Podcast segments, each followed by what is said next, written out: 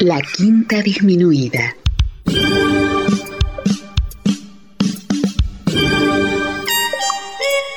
Jazz desde la ciudad más cercana al cielo.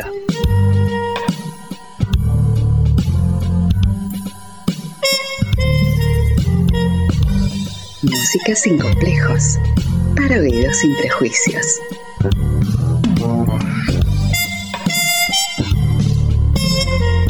Una producción de Nicolás Peña.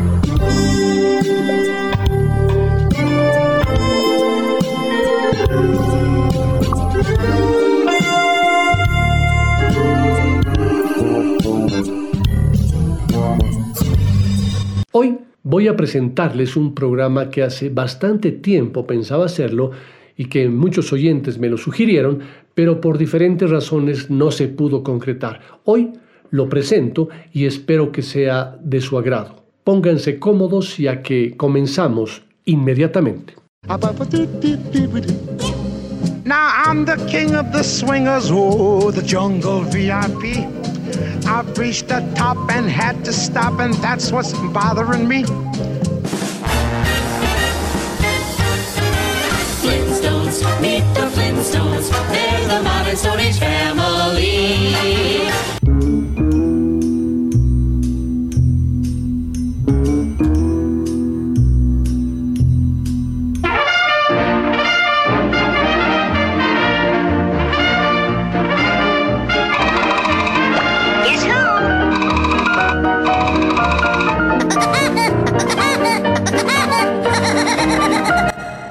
Seguramente que ya muchos anticiparon por dónde irá la sesión de hoy al escuchar esa pincelada a quemarropa de temas.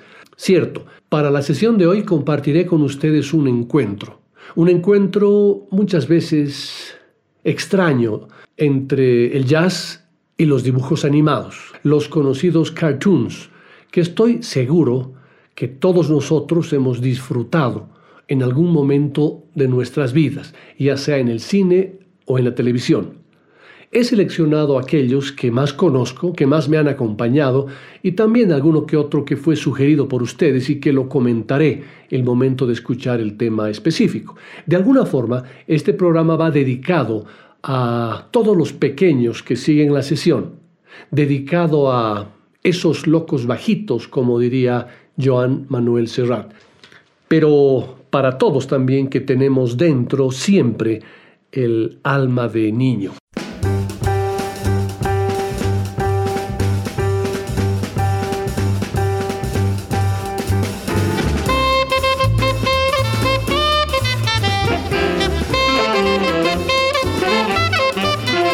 Vamos a arrancar con un dibujo animado muy yacero, de actitud yacera, que tiene un argumento en el que Madame Adelaida Bonfamil, antigua diva de la ópera y mujer inmensamente rica, lega toda su fortuna a sus gatos, Duquesa y sus tres cachorritos, Toulouse, Berlioz y Marie.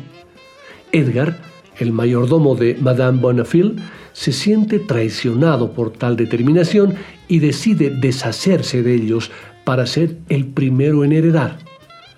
Y no, no les cuento más porque estoy seguro que conocen la trama. Para caracterizar a los personajes de esta historia, los animadores se inspiraron una vez más en los actores encargados de prestarles su voz.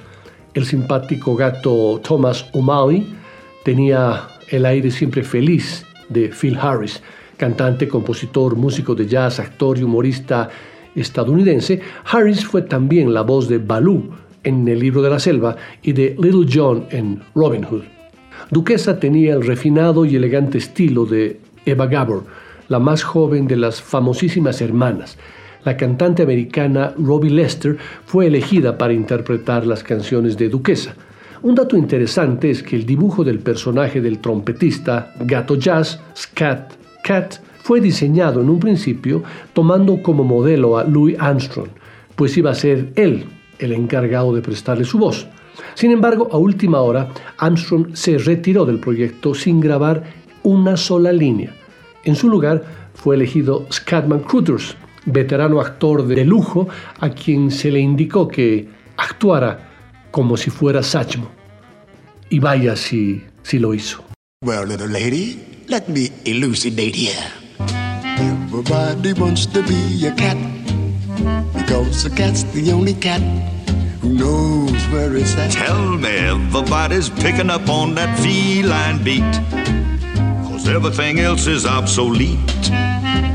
A square with a horn makes you wish you weren't born. Every time he plays, But with a square in the act, you can set music back. to the days. Zub, zub, zub, buzzing. I've heard some corny birds who tried to sing. Still, the cat's the only cat who knows how to swing. Who wants to dick, long head kick, stuff like that? When everybody wants to be a cat. A square with a horn makes you wish you weren't born. Every time he plays, oh, a rinky tinky dinky with a square in the act. You can set music back to the caveman days. Oh, a rinky tinky tinky. Yes, everybody wants to be a cat. Because the cat's the only cat who knows where it's at. When playing jazz, you always has a welcome mat. Cause everybody digs a swinging cat.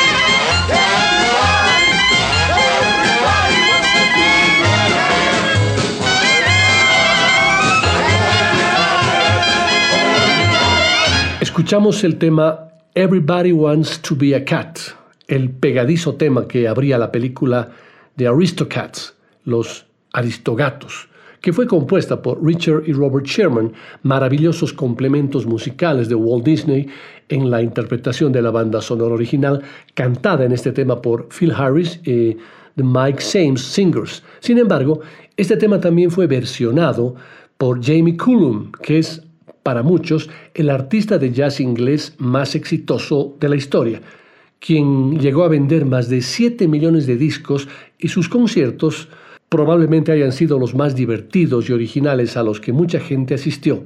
Jamie Cullum siempre se caracterizó por tener un gran sentido del humor y saber burlarse, sobre todo, de él mismo.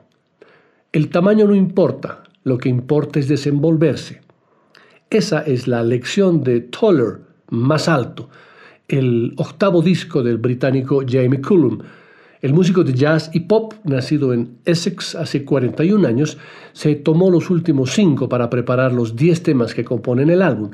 Al pianista y cantante le interesaba concebir la producción más honesta de su carrera, que cumple dos décadas desde el lanzamiento de su ópera prima, Heard It All Before, del año 1999, y para conseguirlo lo hizo con humor, ya que con el título ironiza sobre su baja estatura.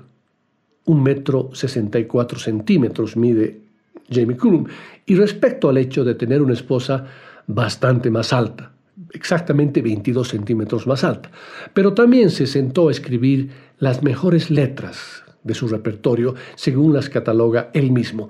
Este álbum es el mejor que he hecho artísticamente, afirma Cullum sin tapujos.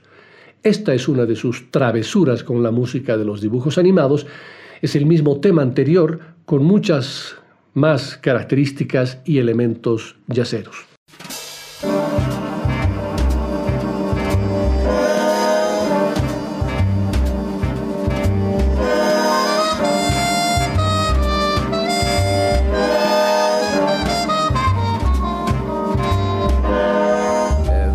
Everybody wants to be a cat because a cat's the only cat who knows where it's at.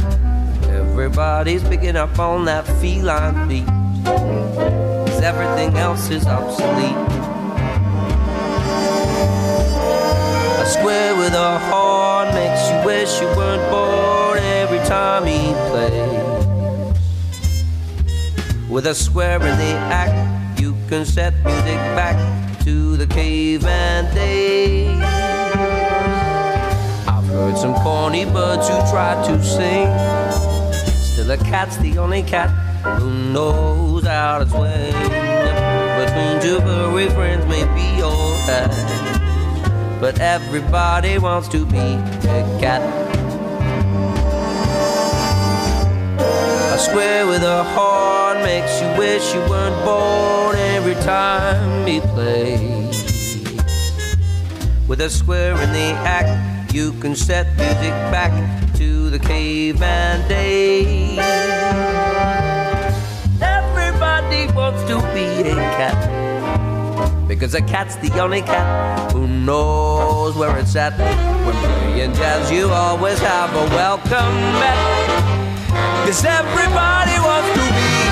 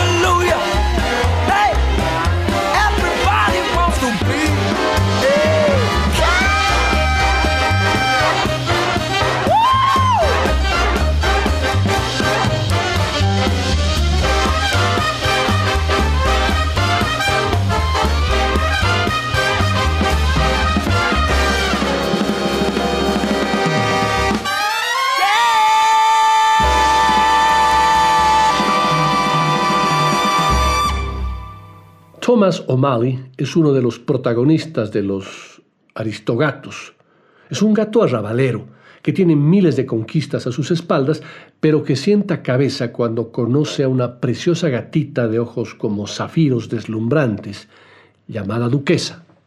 En uno de sus paseos sin rumbo fijo, se encuentra con ella y sus hijos, Marie, Berlioz y Toulouse. Enseguida se ofrece para ayudarlos a regresar a casa y para ello como todo buen conquistador de corazones, interpreta una canción que le canta a Duquesa, obviamente para impresionarla. O'Malley, al final, decide renunciar a su libertad por el amor de su vida. Duquesa y Madame Bonfil lo acoge en su mansión. Este es el tema con el que Thomas se presenta a Duquesa para halagarle, impresionarla, coquetearle, hablándole de sus habilidades y que es parte de la banda sonora de los Aristogatos, justamente el tema titulado Thomas O'Malley. I like a chicha chicharoni like they make at home, or a healthy fish with a big backbone. I'm Abraham DeLacy, Giuseppe Casey, Thomas O'Malley, O'Malley the alley cat. I've got that wanderlust. Gotta walk the scene. Gotta kick up highway dust. Feel the grass that's green. Gotta strut them city streets, showing off my E-clad. Yeah. Telling my friends of the social elite or some cute cat I happen to meet that I'm Abraham De DeLacy, Giuseppe Casey, Thomas O'Malley, O'Malley the alley cat.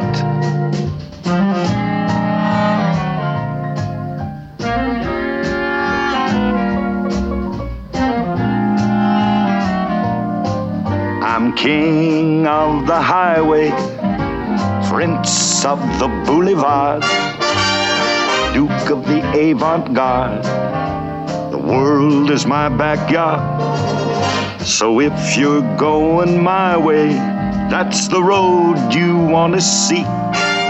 Calcutta to Rome, or home sweet home in Paris. Magnifique you all.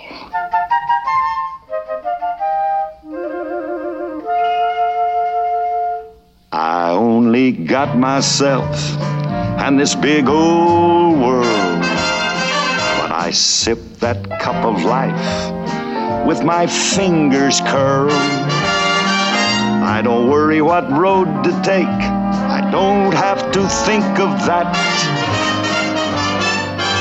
Whatever I take is the road I make. It's the road of life. Make no mistake for me. Yeah, Abraham DeLacy, Giuseppe Casey, Thomas O'Malley. O'Malley, the alley cat. That's right, and I'm very proud of that. Yeah.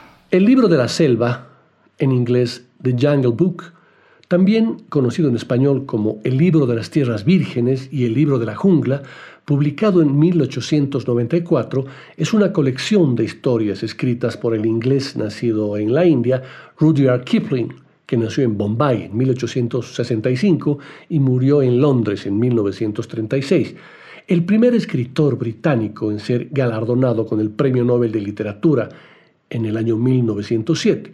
La historia que fue inicialmente publicada en revistas entre 1893 y 1894 y que contaba en algunos casos con ilustraciones del padre de Rudyard, John Lockwood Kipling, que se basa en cuentos que plantean reflexiones morales y que están protagonizados por niños, uno de ellos con capacidad de hablar con los animales, así como también por animales, en su mayoría de la selva, de la selva india, con las capacidades antropomórficas de razonar y hablar. El libro de la selva es, en realidad, una recopilación de cuentos. De cualquier forma, los primeros ocho son parte de una misma historia que comienza cuando un joven matrimonio pierde a su bebé en los bosques de la India mientras trataban de huir del ataque de Shere Khan, un enorme y feroz tigre de Bengala y el villano principal del libro. El bebé aparece en la cueva de una manada de lobos quienes lo salvan de las garras de Shere Khan. Rashka, la madre loba adoptiva, lo llama Mowgli, la rana. Esto debido a que no tenía pelo. Mowgli es entonces presentado en el Consejo de la Roca del Congreso como máximo órgano deliberativo de la manada de lobos para que sea reconocido como uno más de ellos. El consejo es liderado por Akela, quien señala que para aceptarlo como lobato, al menos dos miembros que no sean de su familia adoptiva deben interceder por él. Balú, un oso besudo que enseña la ley de la selva, quien es el único que sin ser lobo es miembro del consejo, habla a favor de Mowgli. Y el segundo en hablar a su favor es Bagheera, la pantera, quien señala que aún sin ser miembro puede cumplir la ley de la manada ofreciendo a ésta un buey que acaba de matar. La manada acepta de buena gana el regalo y así Mowgli pasa a formar parte de la manada de lobos.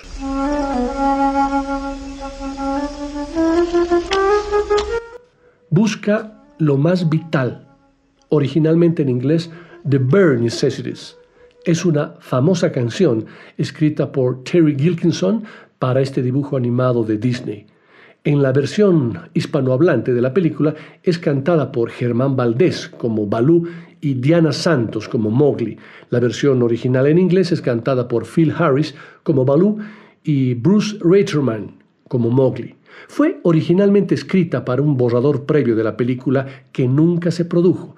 Los hermanos Sherman, quienes escribieron las otras canciones de la película, mantuvieron esta como la canción única utilizada de la versión anterior. Esto es The Bare Necessities. Look for the bare necessities, the simple bare necessities. Forget about your worries and your strife. I mean the bare necessities are Mother Nature's recipes that bring the bare necessities of life. Wherever I wander, wherever I roam, I couldn't be found off my big home. The bees are buzzing in the tree to make some honey just for me. When you look under the rocks and plants and take a glance at the fancy ants, then maybe try a few. The bare necessities of life will come to you. they'll come to you. Look for the bare necessities, the simple bare necessities. Forget about your worries and your strife. I mean the bare necessities. That's why a bear can rest at ease with just the bare necessities of life. Now, when you pick a pawpaw or a prickly pear, and you prick a raw paw, well, next time, beware. Don't pick the prickly pear by the paw. When you pick a pear, try to use the claw. But you don't need to use the claw when you pick a pear of the big paw paw. Have I given you a clue? The bare necessities of life will come to you. They'll come to you. Oh man, this is really living. Look for the bare necessities, the simple bare necessities. Forget about your worries and your strife. I mean the bare necessities. That's why a bear can rest at ease with just the bare necessities of life. Yeah, with just the bare necessities of life. Yeah, man. Busca lo más vital. The Bare Necessities es la esencia de la filosofía del oso Balú. Es muy clara y concreta y puede ser entendida también filosóficamente como una gran lección de vida, además muy oportuna en el periodo de cuarentena y pandemia que pasamos. En realidad, en todo este periodo largo que nos está tocando vivir, busca siempre lo más vital, es decir, lo necesario para vivir. Olvídate de todas aquellas cosas que aunque creas que necesitas, no necesitas en absoluto. La felicidad no está en cuántas cosas tienes. La felicidad puede encontrarse en las pequeñas cosas, cosas que en su mayoría son gratis. Las ciencias sociales han evaluado lo que supondría el asesoramiento de un coach como Balú basándose en lo que enseña a Mowgli con la canción Busca lo más vital. Ha quedado científicamente probado que trabajar en exceso puede tener graves consecuencias para la salud mental, física y el bienestar general, provocando trastornos de sueño, depresión, aumento del riesgo de padecer enfermedades cardiovasculares, etc. No obstante, la solución que propone Balú, trabajar menos o no trabajar, no es la mejor Existen numerosos estudios acerca de la relación entre el tiempo invertido en el trabajo y la satisfacción con la vida. Es difícil sacar una conclusión general y absoluta de estas investigaciones, ya que sus resultados pueden variar, pero hay un elemento que destaca. Las personas que trabajan más están ligeramente menos satisfechas con su vida en comparación con el resto. Seguramente que esta temática podría ser motivo de otro programa no en la quinta disminuida, por lo que les propongo escuchar The Bare Necessities a cargo de uno de los más grandes, tal vez el más grande, jazzista de la historia, Louis Armstrong.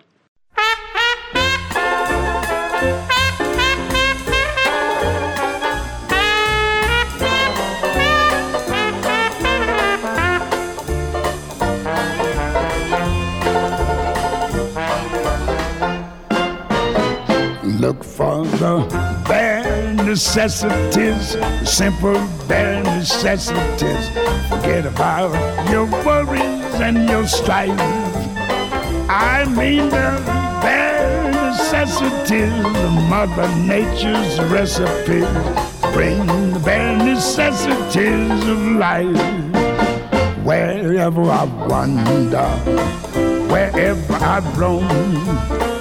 I couldn't be founder of my big home. The bees are buzzing in the tree to make some honey just for me. You look under the rocks and plants and take a glance at the fancy ants, then maybe try a few. The bare necessities of life will come to you. Look for necessities, simple bare necessities. Forget about your worries and your strife. I mean the bare necessities.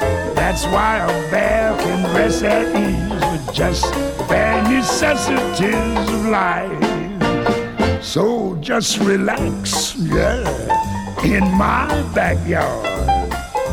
If you act like that bee act, you're working too hard. Don't spend your time just looking around for something you want can be found. You'll find out you can live without it and go along not thinking about it. It tells you something true. The bare necessities of life will come to you. They'll come to you. They'll come to you. To you. Oh, yes. Películas de dibujos animados como El libro de la selva, dentro de todo lo infantil que puedan tener, también contienen grandes mensajes filosóficos, que hay que entenderlos en su real magnitud, sin llegar a ningún extremo, ni tomar las cosas de manera dogmáticamente textual. Por ejemplo, en el anterior tema, la letra decía algo como, busca lo más vital nomás, lo que es necesidad nomás, y olvídate de la preocupación, tan solo lo muy esencial para vivir sin batallar, y la naturaleza te lo da. Busca lo más vital nomás, lo que has de precisar nomás. Nunca del trabajo hay que abusar. Si buscas lo más esencial, sin nada más ambicionar, mamá naturaleza te lo da. Quien tome este texto al pie de la letra seguramente que debería irse a vivir a una colonia hippie, que a propósito ya no creo que exista, pero entendiendo inteligentemente el texto del tema, entre líneas, por dentro, hay un mensaje fabuloso que uno puede sacar, o más bien que yo saco, que es que el dinero no es un fin en sí mismo, es simplemente un medio, un medio con el que hay que saber interactuar y relacionarse con mucho cuidado. Lo demás que nos da la vida está ahí, y es solo cuestión de darse cuenta y recibirlo agradecido. Seguro que muchos no están de acuerdo con ese concepto, que tienen más ambición y objetivos de acumulación de dinero o añoran ser mucho más ricos cada día, tener más poder para decidir por otros o envidiar al otro, querer ser como otro, a quien se admira, no estando contento con lo que uno es. Para ellos, el libro de la selva también pensó en un tema. I want to be like you. Quiero ser como tú. Now I'm the king of the swingers, oh, the jungle VIP. I've reached the top and had to stop, and that's what's bothering me. I wanna be a man, man cub, and stroll right into town and be just like the other men. I'm tired of walking around. Oh, ooby doo. I wanna be like you. I wanna walk like you, talk like you. Choo. You'll see it's true. And ape like me.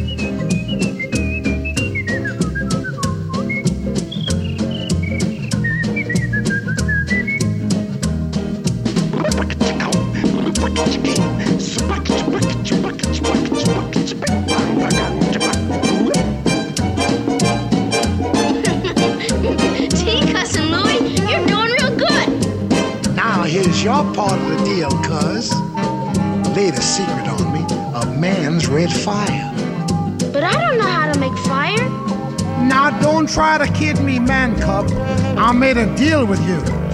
What I desire is man's red fire to make my dream come true. Now give me the secret, man cub. Come on, clue me what to do. Give me the power of man's red flower so I can be like you.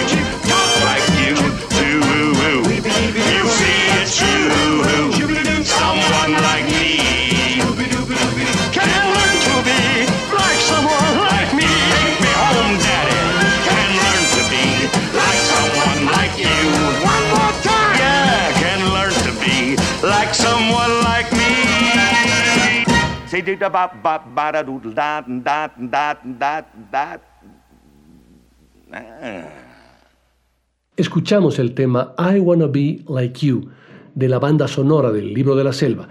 Como muchos recordarán, este tema es el que canta el rey Louis cuando unos monos, los Bandarlog, secuestran a Mowgli y lo llevan a unas ruinas. En las ruinas vive el rey Louis, un orangután, quien le ofrece a Mowgli un trato para quedarse en la selva. Louis lo cuidará a cambio de que Mowgli le diga cómo hacer fuego, creyendo que de esta forma se convertirá en un humano.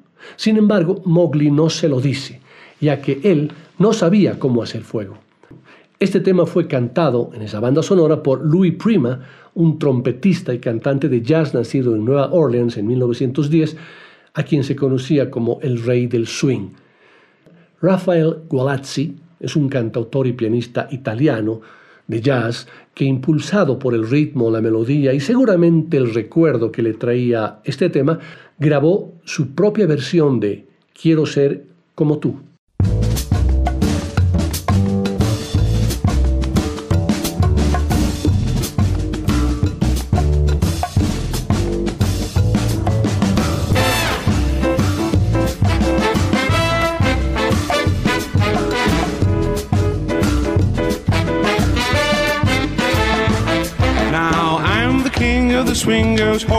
The jungle VIP. I've reached the top and had to stop, and that's what's bothering me. I wanna be a man, man cub, and stroll right into town. And be just like the other men, I'm tired of monkeying around. Oh, be doo, I wanna be like you. Want to walk like you, talk like you do. You'll see it's true. An ape like me can learn to be human too. Don't try to kid me, man cub. I made a deal with you. What I desire is man's red fire to make my dreams come true. Give me the secret, man cub. Clue me what to do. Give me the power of man's red flower so I can be like you. Oh, you, I wanna be like you. Want to walk like you, talk like you too. You see it's true. Someone like me can learn to be like someone like me.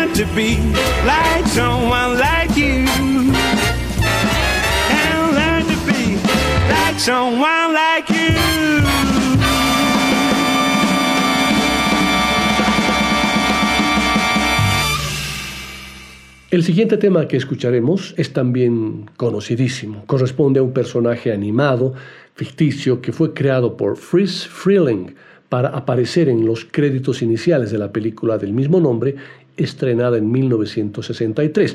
Posteriormente se convirtió en protagonista de su propia serie animada.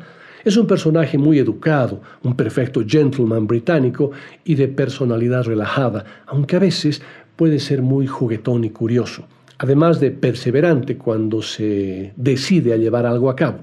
Rara vez habla, normalmente se comunica por medio de gestos, caras y sonidos. Es muy inteligente y habilidoso a veces, pero aún así tiende a ser por momentos bastante torpe. Fuma cigarrillos de tabaco con boquilla y a veces se descubre que usa un traje pegado al cuerpo. Es imposible saber si lo lleva puesto o no, ya que su apariencia no cambia en ninguno de los casos. Es común que se lo compare con el personaje Charlotte de Charles Chaplin por su comportamiento, su educación refinada y su escasez de palabras. El tema principal de ese dibujo animado es una composición instrumental de Henry Mancini, escrita como el tema de la película de 1963 y posteriormente nominada para el Oscar a la mejor banda sonora original en 1964 segurísimo que reconocerán el tema inmediatamente.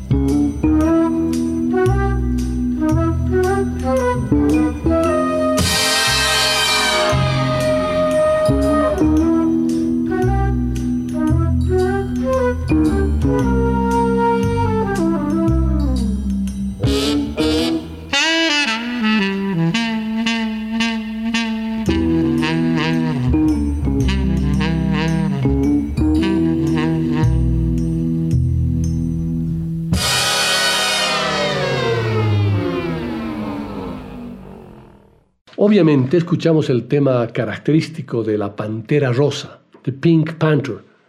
Y The Pink Panther es el nombre de un personaje de ficción relacionado con la película de igual título de 1963. En la película original de ese año, titulada La Pantera Rosa de Blake Edwards, ese título aludía a un diamante de color rosa. En esa primera película se recurrió a una animación para ilustrar el título y los créditos iniciales y finales de la película. Blake Edwards encargó al prestigioso animador Fritz Freeland que crease un dibujo animado con tal fin y solo le pidió tres cosas, que fuera gracioso, mudo y de color rosa. La película fue estrenada en 1963 y el dibujo animado de los créditos llamó tanto la atención que los productores llegaron a plantearse la viabilidad del personaje como dibujo animado independiente de la película. Se hizo un cortometraje de animación con la Pantera Rosa como protagonista titulado The Pink Pink, el que a pesar del breve intervalo entre su estreno y la ceremonia de los Oscars, celebrada el 13 de abril de 1964, ganó el premio Oscar al mejor cortometraje animado. Dicho corto era en realidad el capítulo piloto para la serie de animación La Pantera Rosa, la que más tarde sería desarrollada y dada difusión y que todos conocemos. Uno de los elementos más icónicos de La Pantera Rosa es la música del título y sus créditos, compuesta por Henry Mancini, como les dije, para la película original, y desarrollada con diversas variaciones en el resto de las series y películas. Se trata de un tema del ámbito del jazz, con el saxo tenor como principal elemento instrumental. A partir de The Return of the Pink Panther de 1965, el intérprete solista de este tema fue el saxofonista británico Tony Coe, Ahora los invito a escuchar este mismo tema en un arreglo funk, rock, jazz de un prometedor bajista y productor musical llamado Netico Núñez. A ver qué les parece.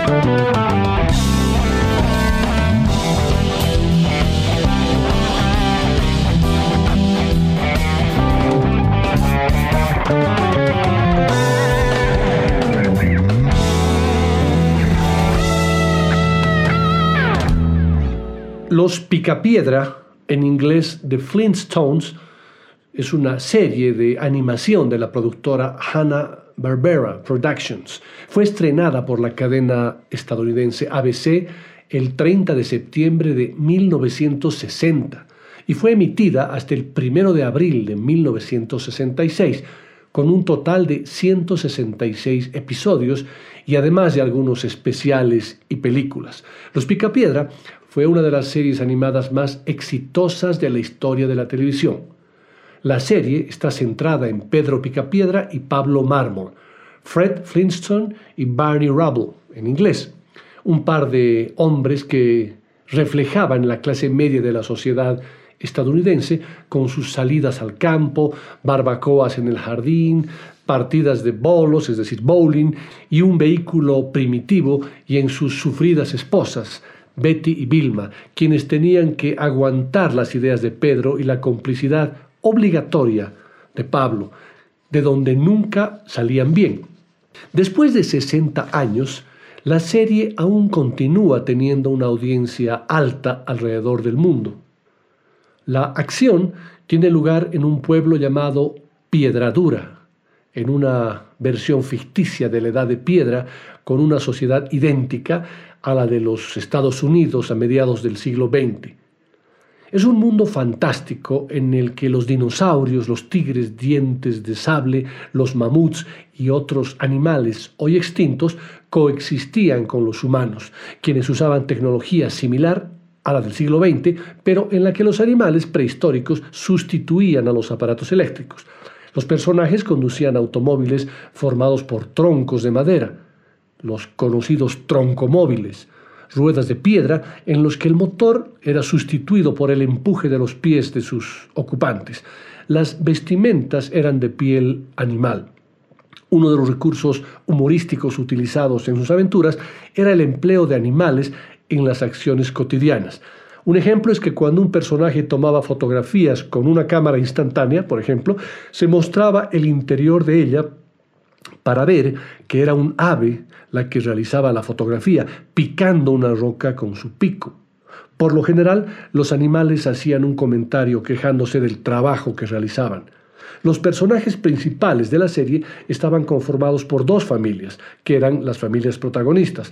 Los Picapiedra, formada por Pedro Picapiedra, Vilma Picapiedra y los Mármol, integrada por Pablo Mármol y Betty Mármol.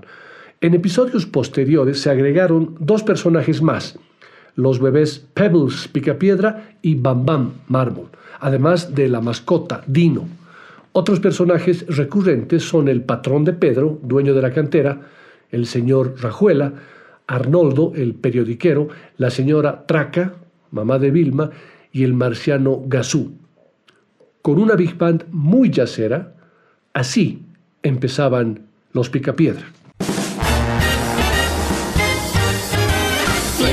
Flintstones, meet the Flintstones. They're the modern Stone Age family.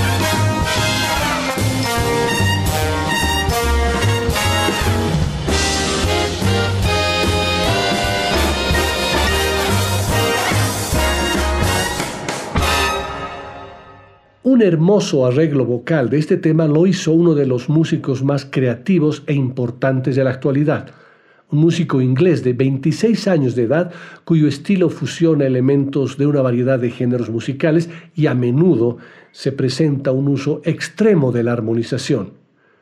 Chris Martin lo ha comparado con Mozart y el director de BBC Proms, David Picard, lo ha comparado con Bernstein. Al igual que muchas estrellas de veintitantos, desde sus compañeros nominados al Grammy, Justin Bieber, hasta Chloe, Jacob Collier comenzó su carrera haciendo versiones de canciones conocidas en YouTube. Sus idiosincráticas reelaboraciones de temas como Don't You Worry About to Think de Stevie Wonder inmediatamente atrajeron admiradores, sobre todo Quincy Jones, quien contrató a Jacob Collier para su compañía de administración cuando tenía 18 años. Fue una experiencia surrealista cuando recibí ese correo electrónico de Quincy Jones dice Jacob Collier, quien recuerda que Jones llevó a Herbie Hancock, nada más que a Herbie Hancock, a las sesiones de grabación de su álbum debut In My Room. Seguramente que Jacob Collier se merecería un programa completo de la quinta disminuida. Por lo pronto va a este Meet the Flintstones, que es parte de su álbum debut In My Room, en mi cuarto.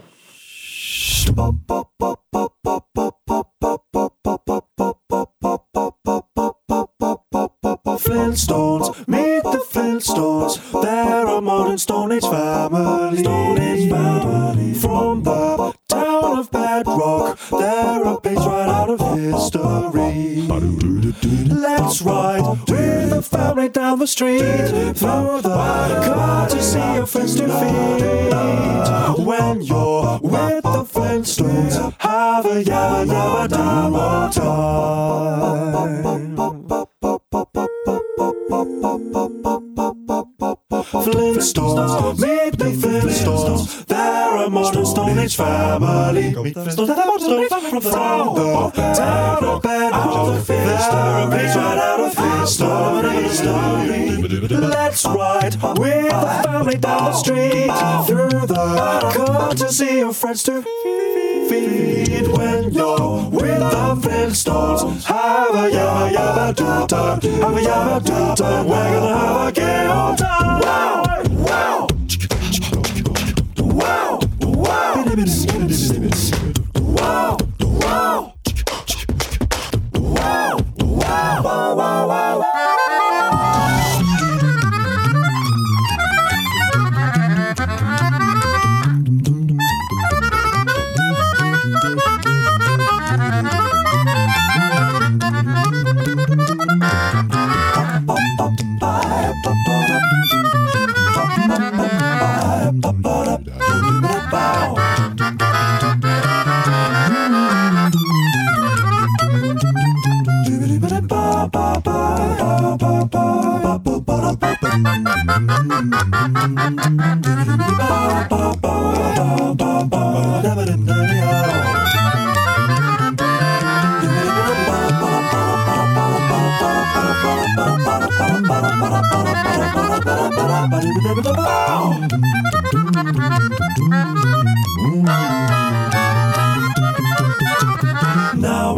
Time to meet the Flintstones. Flintstones, meet the Flintstones. They're modern Stone Age family. From the town of Baghdad, they're a page out of history. history. Someday, maybe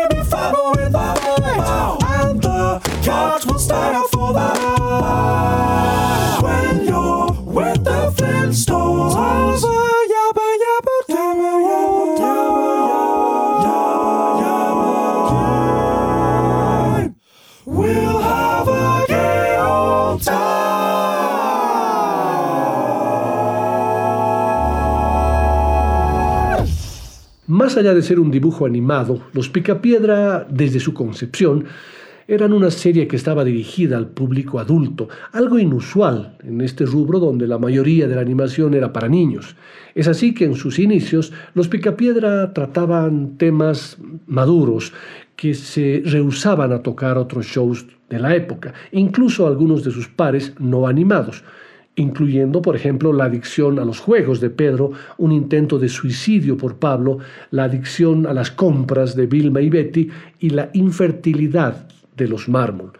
Cerramos esta primera parte de la sesión de hoy, Jazz y Cartoons, dibujos animados y jazz, con una versión más del tema principal de los Picapiedra, esta vez interpretado por Monty Alexander en el piano, Ray Brown en el contrabajo y Herb Ellis en la guitarra una especie de drumless trio, es decir, un trío sin batería.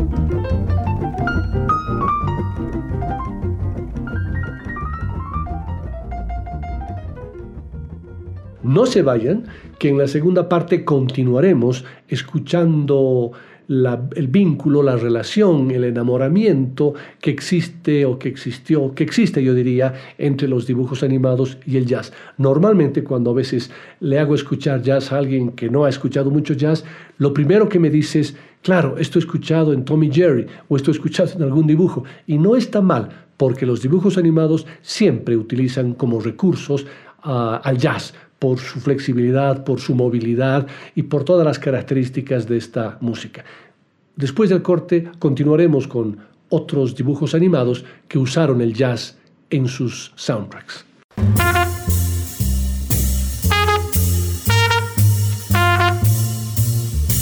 Después del corte, volverá el swing. De la quinta disminuida.